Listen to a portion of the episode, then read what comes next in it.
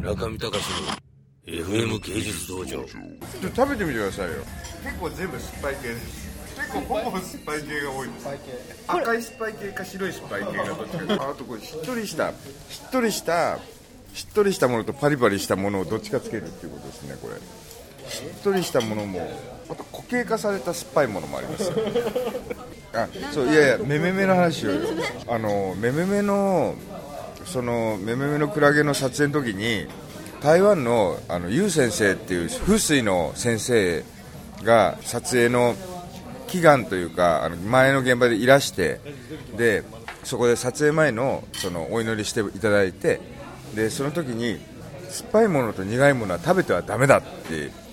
ね、さ言われたんですよ。であの映画ができるまでって言われて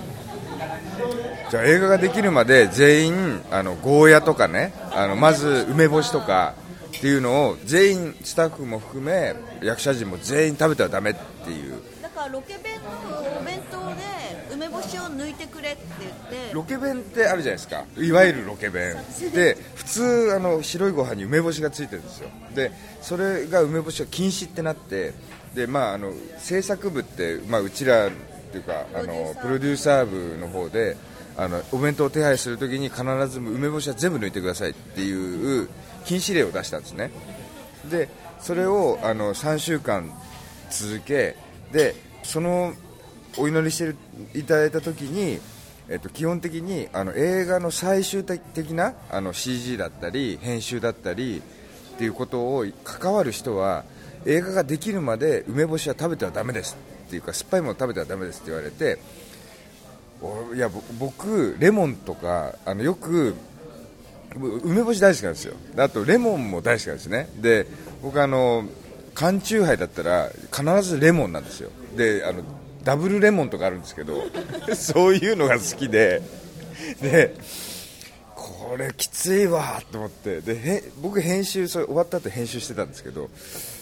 でよくあの、まあ、夜になるとあの缶チューハイ飲みながら編集するわけですよ。でその時にもうもうレモンダメだから全部グレープフルーツしてたんですね。でグレープフルーツにしで梅干しも食わずでずっと編集してでようやく編集固まってきてでもう撮影からだからもう秋ですよね。で秋秋秋じゃねえや。もう1月ぐらいに冬にあの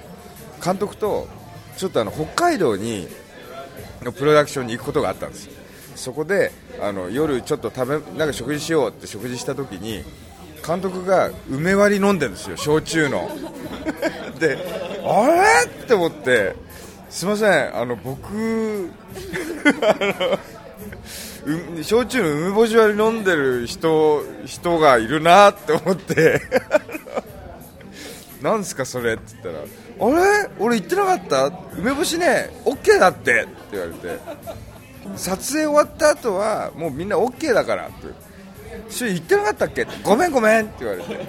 うわ俺もうずっともう何ヶ月ももう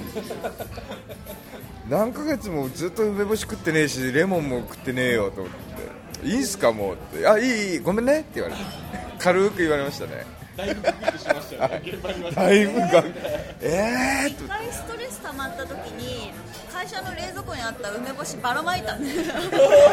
らい食べたくてしょうがなかったけど我慢してたこんなもんっつってこれぐらいの壺のこうプラスチックの壺物のやつをバーンって投げたんですよ。ショックでしたよね。はい、ちょっとショックでした、そういうことがありました。なので、その場で本当にもう焼酎の梅干し割り飲んだんですけど、最近も缶チューハイのストロングゼロっていうのがあるんですよ、缶チューハイの中で全部グレープフルーツしか僕飲めなくなっちゃったんです。それが影響してレモンかレモンダメみたいななんかなんかどっかにあったあるらしくで僕次にもしゆう先生にグレープフルーツはダメって言われた時にどう切り替えていいか分かんないかもしれないです僕。そう精神的な左右される感じがその振り幅をどう俺はやっていけばいいんだろうと思いながら頑張って頑張っております。なので。中見隆の FM 芸術道場。